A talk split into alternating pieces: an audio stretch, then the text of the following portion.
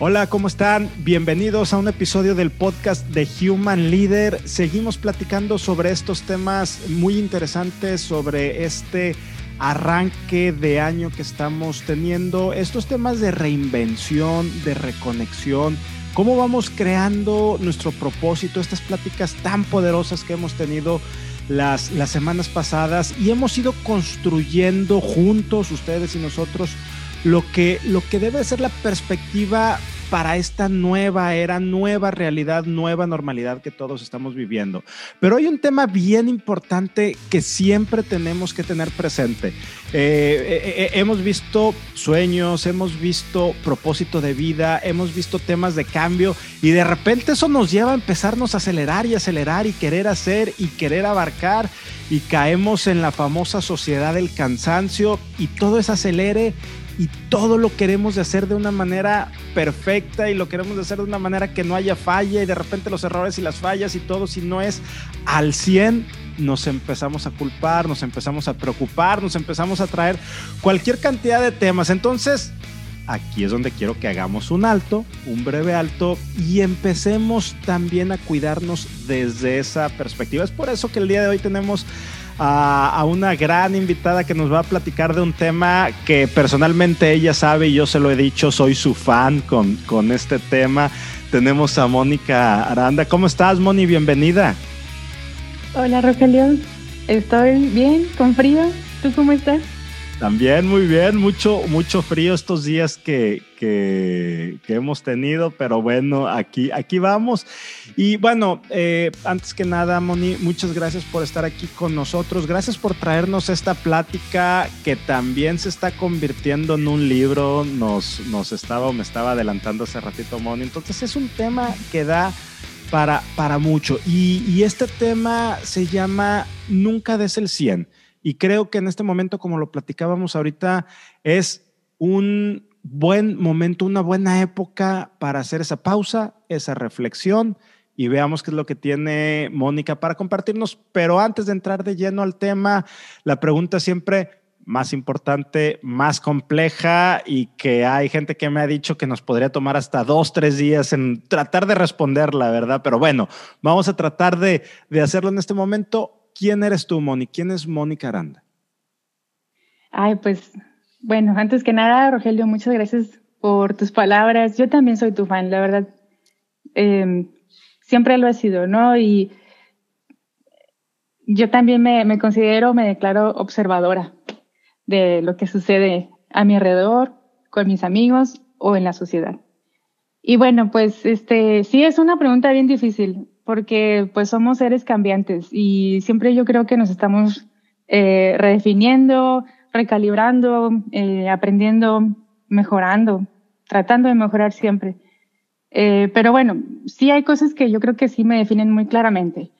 Yo soy una diseñadora gráfica empedernida, eh, ya hace 10 años que me gradué de mi carrera, hace dos que pude hacer una maestría también en diseño gráfico solo porque quise pulir mis, mis habilidades. Este, yo creo que hay, gente allá afuera que hace maestría en algún otro tema.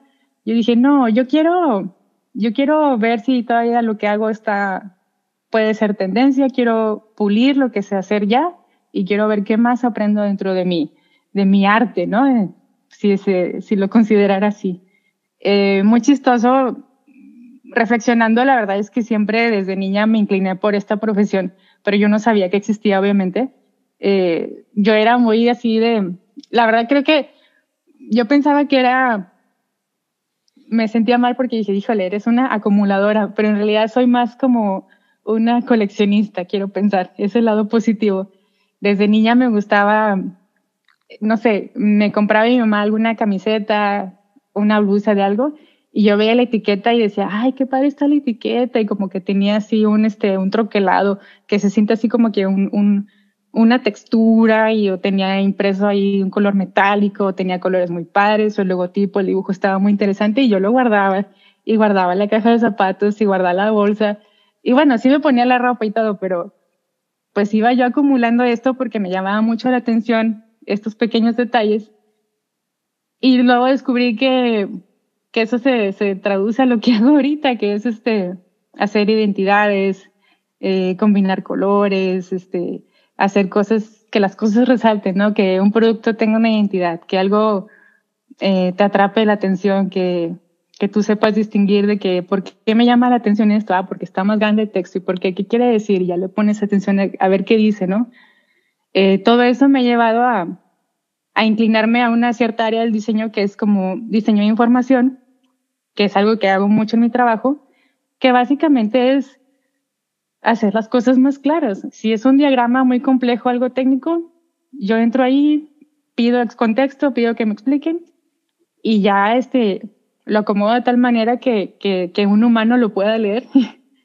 este, eh, me gusta eh, como que traducir las ideas de las personas en algo visual, que eso también es una, pues era un pensamiento que tenía un, un diseñador gráfico que, que, bueno, vi en escuela, eh, él decía, no, el diseño es eh, el pensamiento hecho visual.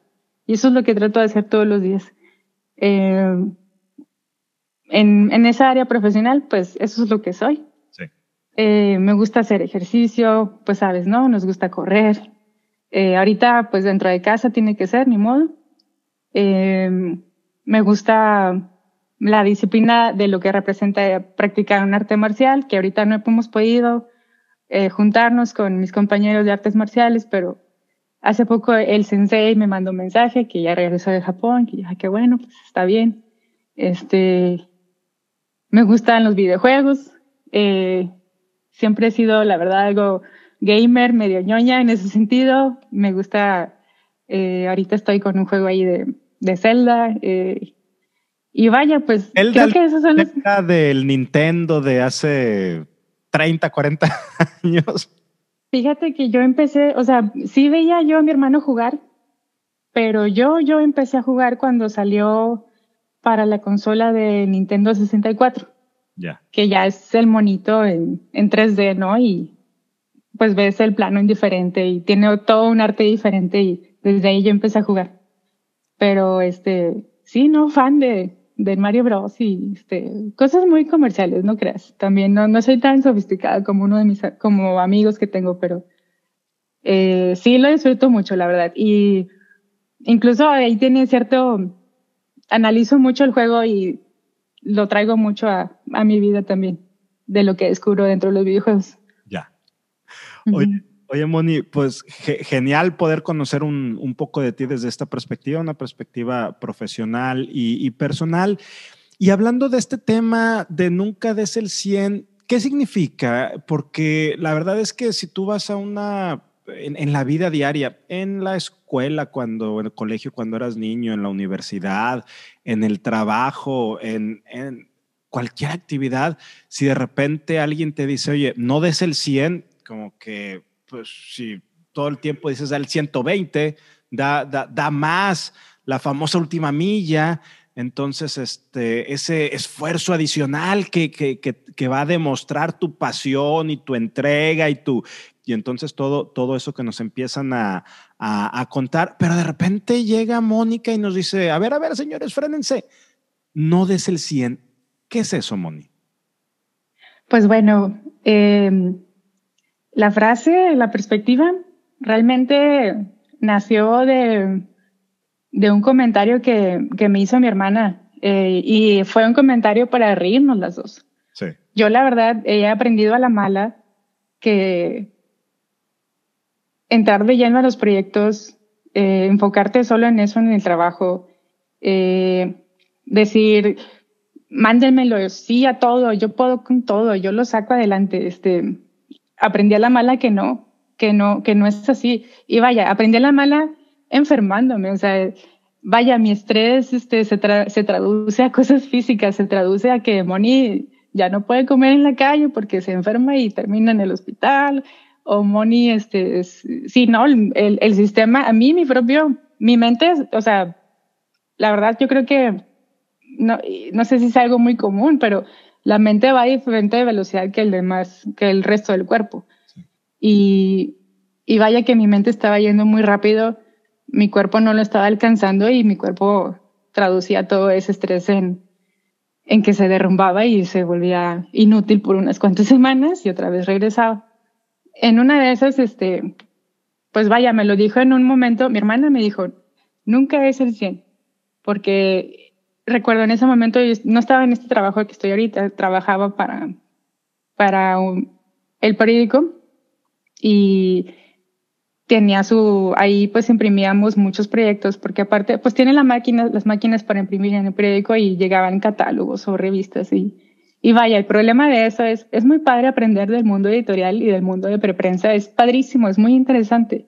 Todo lo de las tintas, todo, no, no, es un tema, o sea, podría hablar de eso mucho, pero no, no es lo que vamos a hablar ahorita. El problema es que si te equivocas en el mundo de la imprenta, tu error va a salir cuántas veces sale en la página y no solo eso, sino el tiraje de, esa publicación se, se, va a repetir en todo ese tiraje. Y yo había cometido un error en una publicación que tenía como, híjole, como, ya no me acuerdo, pero yo creo que eran como 60 mil ejemplares. Entonces, váyame, o sea, yo estaba derrumbada, me acuerdo, estaba así en mi cuarto viendo la pared. Eh, llegó mi hermana, le cuento y me dice, es que diste el 100, nunca es el 100 y nos reímos, pero seguí deprimida. Y luego me quedé, me quedé pensando mucho en esa frase. Este, para mí, nunca es el más allá de ser floja, más allá de no echarle ganas. Se trata de distribuir las energías, distribuir las energías para no perder detalle de lo que tienes enfrente de ti, para poder dar un paso atrás y poder ver el panorama completo de lo que estás a punto de hacer. Y dentro de ese panorama, con lo que tú ya sabes, con tu propia experiencia y con todo lo que tú has trabajado, estoy muy segura que puedes distinguir en qué partes tienes que enfocarte un poquito más en qué partes no. O sea, tú puedes decir, aquí voy a dar el 100, aquí a lo mejor no tanto, aquí puedo dar un 80, con eso basta. Aquí pues es fase de planeación, ahí nada más tengo que poner atención. Entonces, es, es eso, como que poder no entrar de lleno a la carrera, o sea, no entrar de lleno a, a, a este proyecto que a lo mejor hay proyectos a los que a veces no tienes que entrar de todo lleno, a lo mejor es nada más, en mi caso a lo mejor era nada más hacer una especie de, encuesta y hasta ahí llegó, no tenía yo que darle seguimiento a esa encuesta o no tenía yo que, hacer alguna tipo de automatización en esa encuesta, sino es nada más tener en, en, cuenta hasta dónde van mis esfuerzos, hasta dónde los quiero llegar yo, llevar yo durante este proceso y poder yo decidir si, si me guardo ese poquito de energía para otro proyecto, para algún punto dentro de este proyecto o para después. Eh, sí, fíjate, Moni, perdón que me encanta eso que dices porque lo primero que, viene a mi mente es que lo que estás haciendo es cuidarte, es, es creando un, ecosistema este, eh, eh, o una esfera donde te empiezas a cuidar y te empiezas a dar cuenta de qué es importante, qué no es importante. Y es un tema muy interno, pero cuando lo ves hacia afuera, cuando tú ves a alguien que no está dando el 100, eh, te empiezan a decir, estás nadando de muertito, le estás pegando al oxiso, estás en tu zona de confort, eres conformista. Entonces, ¿cómo empiezas a calibrar ese tema? Por un lado, me estoy cuidando, o sea, estoy, estoy cuidando lo más importante que hay para mí, que, que, que, que soy yo, eh, eh, eh, es el, el ser humano, el ser persona, porque si no, ¿cómo le voy a dar a los demás lo que no tengo? Entonces necesito empezarme a cuidar. Pero luego por fuera también te empiezan a ver como, mira, ahí va el, el, flojonazo, la flojonaza, el que está nadando de muertito, de muertita. ¿Cómo, cómo empiezas a calibrar eso, Moni? Pues vaya, se me ocurren varias cosas. Es, muy buena pregunta. Mi primer instinto para contestar la respuesta es, eh, mira, puede llegar a ser algo egoísta también. Puede llegar a ser algo de, pues vaya, o sea, yo estoy haciendo lo que tengo que hacer y es lo suficiente para cumplir esta tarea. Eh, dependiendo de tu contexto, tú también decides qué tanto te comprometes con lo que tienes enfrente de ti.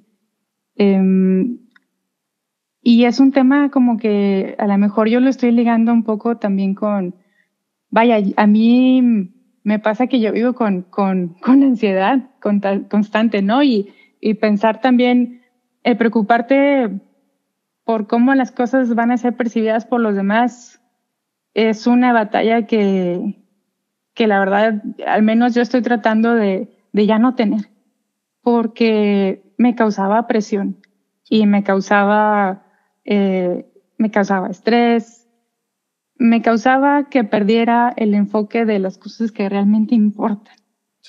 Eh, sin embargo, entiendo perfecto la idea que sí es, sí es un concepto disruptivo, porque como dices, o sea, cualquiera puede pensar que esa persona está flotando, ¿no? O simplemente está, este, eh, como se me, no sé por qué. Eh, de muertito, de oxiso ahí.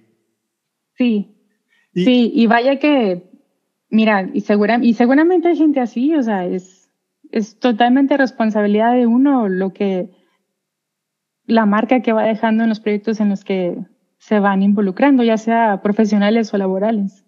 Es que fíjate, y, y, y por qué me encanta tanto este tema, y tú y yo lo hemos platicado en, en varias ocasiones, porque no dar el 100, como lo entiendo yo, como tú me lo has platicado, no significa hacer las cosas mal, no significa hacer las cosas de manera incompleta, no significa entregar este, eh, algo, algo malo desde una perspectiva profesional o personal, porque esto también lo puedes llevar a la vida familiar, a, la, a tus relaciones de pareja, a cualquier ámbito este, de tu vida. Tiene, tiene que ver, según lo entiendo, con, con el cuidarte que decíamos ahorita, con, ese, protegerte. Porque luego, fíjate en, la sociedad en la que vivimos, vivimos en una sociedad que te dice, es que, y, lo veíamos en una de las pláticas anteriores de, esta serie, en un episodio anterior, donde yo soy del club de las 5 de la mañana y entonces me tengo que levantar a las 5 de la mañana y tengo que hacer ejercicio y tengo que ir a la oficina y luego tengo que salir, tengo que ver a mis amigos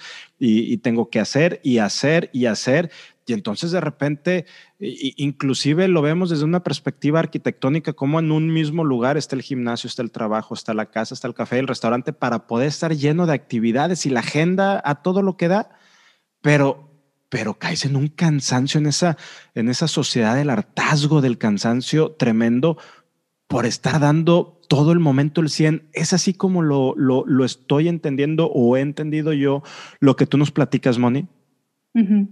Sí, no, sin duda es también, mira, es en mi momento cuando estaba concibiendo la idea también es una especie de, de mi propia, vaya, igual y muy altanera de mi parte, pero es una crítica a todo esto que sucede. Es una crítica a, a la imagen perfecta que a veces le exigen a las mujeres o a la imagen también que le exigen a los hombres, a destacarse. Sobre todo, no sé si es porque vivimos en esta sociedad donde pues vaya, el trabajo, eh, el trabajo es, es lo que es uno, ¿no? El, tu, tu, el trabajo te define, casi creo. El trabajo te define. Y, y vaya que, que, no, no debe ser el caso, porque lo importante es tener una vida plena, ¿no? Y tener una vida en la que terminé esta carrera y terminé la carrera, pero no, no me lastimé o no me den en los músculos o no no, yo no llegué arrastrándome, ¿no? Y de eso se trata, eh, de, de terminar las cosas de una manera estable. Yo, mira, si te platico, en su momento a mí se me ocurrió hacer la maestría mientras todavía tenía mi trabajo de ocho horas y mientras Moni de Terca quería seguir entrenando para correr y seguir entrenando para lo que yo quería. Pero en ese momento, a pesar de que yo soy mucho así de, es una lucha constante contra mí, ¿eh? eh, yo me había decidido, ¿sabes qué? De la maestría y del trabajo solo haz lo suficiente. O sea, no, no sé, ni se te ocurre ofrecerte para algo el trabajo y de la maestría tú sabes hasta dónde, tú sabes lo que tienes que hacer para controlar lo que vayas a entregar. Este es un tema que, que le voy agregando, de hecho, al concepto es esta idea de, ok, tú ya eres un profesionista y tú ya sabes todo lo que tenías que saber. Y la verdad es que tú también puedes definir eh, o medir el esfuerzo de las cosas. Eh, me gusta mucho pensar en, no sé si en, los concursos de, de, de, talentos, ¿no? Que yo siempre me pregunto, ¿no? Que están los tres jueces y con las X. Y, pero siempre pienso que la persona que está, que está ahí cantando, haciendo un truco de magia, esa persona te va a sorprender un chorro en ese momento, porque tiene que pasar a la siguiente fase. Pero esa persona ya sabe que lo que tiene que ser, tiene que ser un mejor. O sea, desde el principio esa persona no está dando su 100. Está mostrándote algo increíble que ya sabe esa persona, que ya lo es maestro esa persona, es maestra esa persona. Y te sorprende, o sea, te está dando lo suficiente para pasar a la siguiente fase. Y te va a seguir dando lo suficiente para pasar hasta el final y con un acto de magia y apareció ahí a, a Walt Disney o alguien, no sé, algo milagroso, ¿no?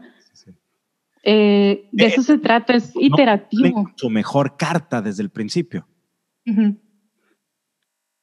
Ya. Sí, sí, es, es algo, vaya, es algo que requiere también, es una práctica que también requiere de ti que tú estés también trabajando un poco constantemente para que siempre puedas saber cuánto es el medir el esfuerzo de lo que vayas a hacer y ya decidir tú si qué es lo suficiente para que me llegue a esta parte y qué es lo suficiente que me lleve a escalar cualquier escalón o pasar a la siguiente fase, qué es lo que tengo que hacer. Y así continuar hasta que, hasta que de pronto salga algo que a ti realmente te lata, te haga sentir que tu corazón está latiendo por eso. Esas son las cosas por las que es dar el 100. Hay razones por las que uno debe dar el 100. Ahora, sí que como, como aquel dicho, ¿no? Vísteme despacio que, que llevo prisa o, o, en la cocina que, que, no se te vayan a quemar las habas, te lo tienes que llevar despacito y a, y a, fuego bajito.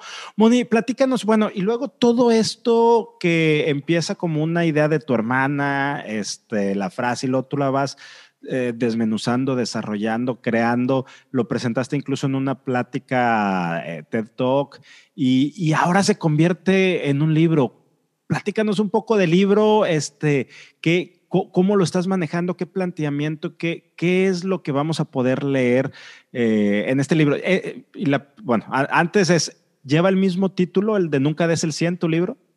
Sí, pero, ¿sabes? Lo, le, tengo, para mí es importante como que recalcar que es algo que me dijo mi hermana. no, les, no le estoy echando la culpa a ella, es más bien en honor a ella fue lo que aprendí porque ella es un modelo, un rol para mí, para seguir. Sí.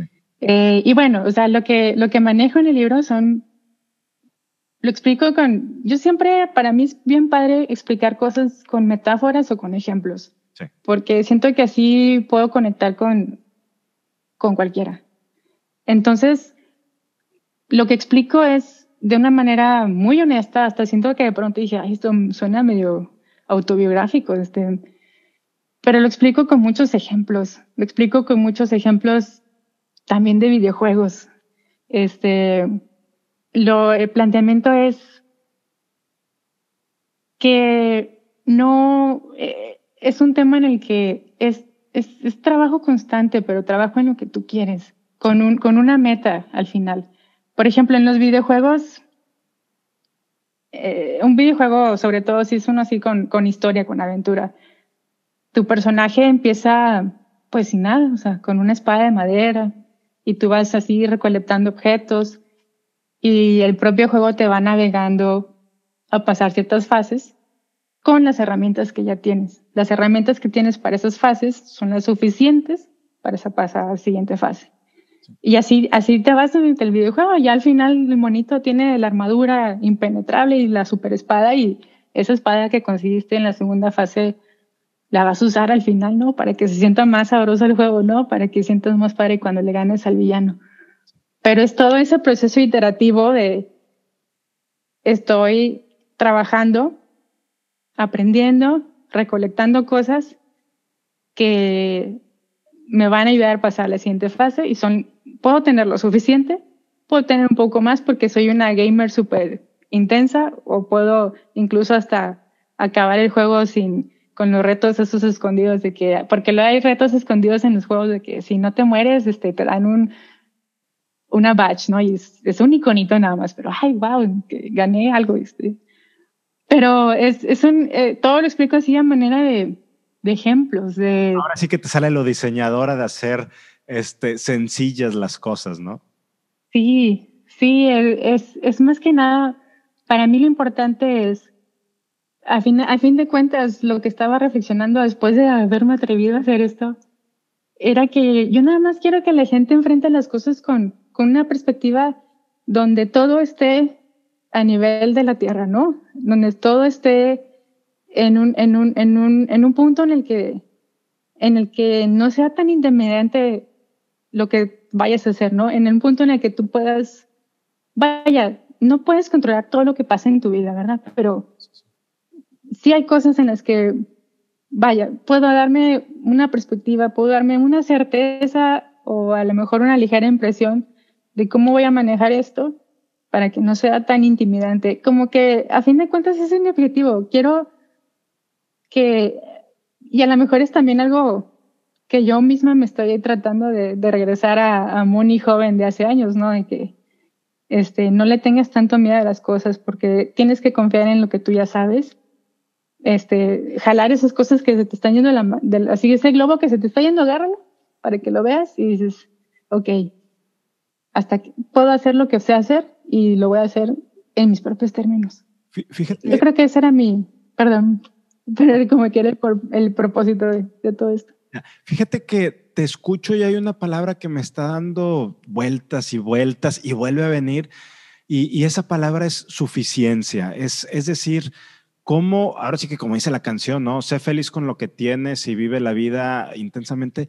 ¿Cómo a través de, de, esto, Moni, tú has aprendido a vivir con esa suficiencia? Porque también es cierto que vivir al 100 te hace eh, que tienes un carro y ahora quieres uno más grande y uno que tenga más llantas y que tenga más asientos y que tenga más botones y nunca tienes esa suficiencia, nunca estás tranquilo y también te, te, te, lleva a esos niveles, ¿no? De, de, estrés, de cansancio, de no cuidarte, que ahorita nos platicabas. ¿Tú cómo has vivido esa, esa o aprendido a vivir esa suficiencia? Híjole, la aprendí, bueno, ya lo mencionamos, ¿no? Lo aprendí a golpes.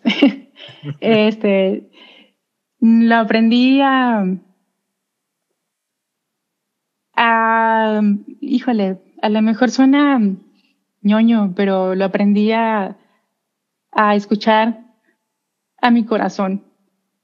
Y, por ejemplo, es que te lo digo así porque se me ocurre un momento en el que pasó, que me pasó algo que aprecié mucho el año pasado. Y este, durante la pandemia, eh, resulta que vaya, viene, hay un concurso que se hace anualmente sobre cortometrajes.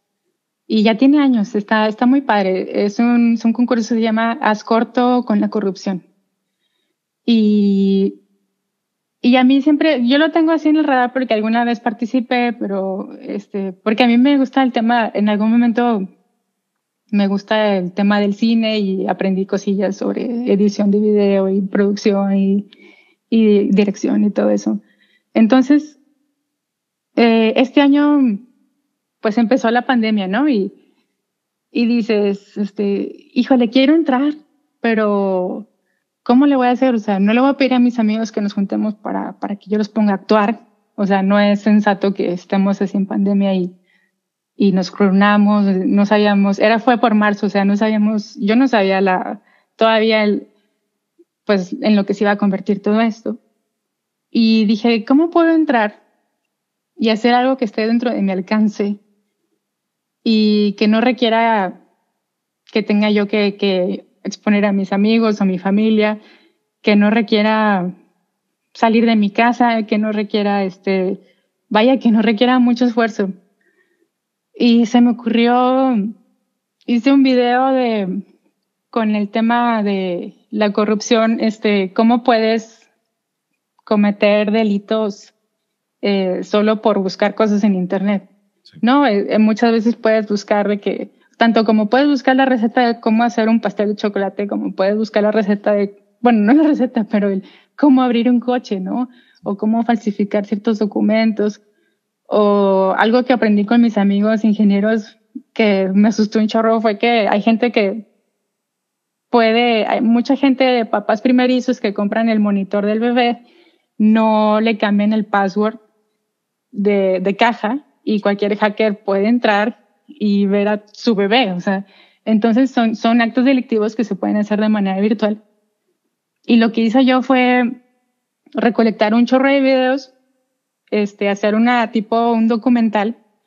Eh, nada más entrevisté a mi mamá y a mi hermana, o sea, lo, lo de todo, le puse un voiceover, este, me gustó porque fue una idea así de esas ideas, ah, le puse un voiceover con, escribí un texto y lo hice que la computadora lo, leyera para que se escuchara la voz robótica y así le diera un tono así creepy, así robótico, este, y música, o sea, todo lo conseguí en mi computadora, todo lo conseguí por internet. Este, lo armé, lo, lo, lo junté, lo mandé eh, a participar en el concurso. El pobre concurso este lo tuvieron que, que este, suspender varias veces por, por la situación. Pero al final resultó que, que me dieron una, una mención honorífica por, por ese video en el que yo no siento que haya dado el 100. Yo hice lo suficiente que estaba a mi alcance con una idea que tenía para, para dar un mensaje que siempre también me, me ha llamado mucho la atención. Entonces, todo fue suficiente en ese momento. O sea, fue una alineación de ideas, eh, alineación de, de, de, las herramientas, del tema. Eh, fue una serie de acciones de algo que a mí me gusta mucho y siento que va a sonar muy pretencioso, pero siento que no, no me costó mucho y hasta usé ciertas aplicaciones de mi celular nada más para combinarlo un poco más. Pero ¿cómo logré eso? ¿Cómo logré esa suficiencia? Cuando acepté que soy una persona que tiene conocimientos, que tiene, que, que ha practicado esto, que, que sabe lo que hace, como muchas personas allá afuera que saben ya lo que hacen, que saben su profesión, eh, saben hasta dónde pueden armar esta cosa que están armando y, y crear un producto que, que los, los, los, tiene orgullosos o los tiene con un nivel de satisfacción eh, pues agradable para ellos. Eh, ahí fue donde me di cuenta que, que para no dar ahí para llegar también a ese punto, sí tienes que, que, trabajar un poco en tus skills, tienes que trabajar un poco en sacarle punta a esas habilidades que ya tienes eh, por vocación, o bueno, porque tú las elegiste, o porque te, te, interesaron, o sea, son, es sacarle punta a eso y, y hacer este algo eh, con todo eso y, te digo, o sea, como que para mí eso fue suficiente, me sentí contenta con el producto. Siempre, yo siempre voy a ser alguien que ve después a sus trabajos y lo puede haber hecho mejor.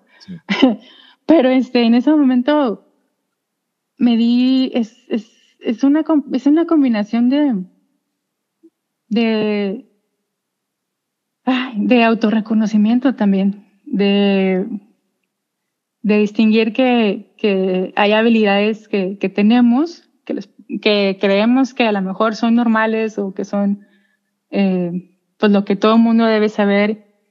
Y no, o sea, realmente pueden ser cosas extraordinarias que, que no nos dimos cuenta que teníamos. Eh, no sé si eso te responde la pregunta, pero es, es como a mí se me ocurre sentir que, wow, o sea, hice algo que, que fue suficiente para mí, llegó muy lejos y fue algo que yo quería mucho porque es algo como que me apasiona. No, o sea, ¿qué te digo? No solo respondió, sino que fuimos más allá. Es el, es el tema de que hemos venido platicando de la aceptación, del, del, del reconocimiento, del, del, del, conocerse a uno mismo, de saber lo, lo que tenemos. La verdad es que Ah, ¿qué te digo? Encantado con esta, con esta plática, Moni. La verdad es que inclusive hasta me estoy dando cuenta que ya el tono de voz ya, ya no lo estamos dando al 100, ya, ya le estamos bajando, se, se, convierte una, una dinámica bien interesante. ¿eh? La verdad es que quiero agradecerte muchísimo el que nos hayas acompañado el, el día de hoy. Ha sido una plática eh, tremenda, tremenda, tremenda desde donde la, desde donde la vea. Y, antes de despedirnos, quiero, quiero ver si hay alguna pregunta que yo no te haya hecho y sea importante traer a esta mesa de conversación o alguna reflexión final que tú nos quieras este, dejar, Mónica. Híjoles, este, la verdad es que para mí, fíjate que a mí me gustaría eh, que me preguntaran más. no, porque por el sentido en el que, vaya, tú lo sabes, ¿no? Soy una persona introvertida, lo cual es curioso, ¿no? Porque me gusta meterme también en, cosas en las que me ponen en un, en un foco que, que puede hasta llegar a ser incómodo. Pero eso es lo que pasa cuando crees mucho en unas ideas y crees que son, eh, que vale la pena compartirlas. Sí. Entonces, lo que, lo que me gustó, lo que, vaya, lo que me gusta platicar contigo esto es, es nada más reforzar, eh, reforzar el concepto, compartirlo. Y es, es nada más compartirle a la gente que, que vale la pena bajarle la velocidad a veces a las cosas para no perder enfoque de otras. No se me ocurre algo que no, que no me hayas preguntado. Realmente, eh, todo, hasta siento que te platiqué cosas que dije, ay, como que cosas personales, ¿no? que, pero pues ni modo, o sea, es, así como... Ya como, como me expreso. Sí, además, no, chino.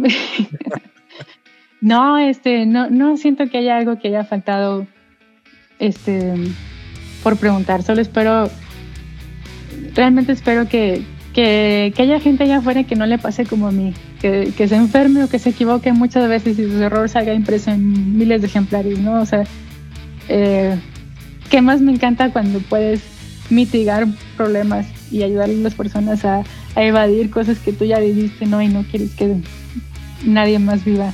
Eso es, eso es lo, lo creo que, creo que es importante y, y muchas gracias por el espacio para compartir mi preocupación a los demás. Muchas gracias a ti, Moni. Y la verdad es que si de repente alguien por ahí se equivoca este, en 60 mil ejemplares, pues no se preocupen tanto. A lo mejor terminan dando una plática TED, este, escribiendo un libro, saliendo en podcast, trayendo un mantra que se vuelve súper poderoso. Entonces, fíjate el, el, nivel de, de aprendizaje y de desarrollo y de conocimiento que salieron de 60 mil, ¿qué son 60 mil ejemplares? ¿Qué son 60 mil personas que vieron ahí los errores de ortografía de Mónica? Sí, verdad, no, hombre, sí, la verdad cuando lo pones así, vale la pena, valen la pena esos tropiezos. nada más es un estadio universitario y medio. Nada, más es eso. Mónica, nuevamente muchas gracias. Este, te, reitero, disfruté mucho esta conversación. Muchas gracias a ustedes por acompañarnos también hasta esta parte del episodio. Ayúdenos a compartir esta conversación. Sigamos conectando con muchas más personas y sigamos aprendiendo a no dar el 100, a no ir a toda velocidad todo el tiempo. Moni, muchas gracias. Te mando un fuerte abrazo. Igualmente, Rogelio, muchas gracias. Gracias, nos vemos. Nos vemos.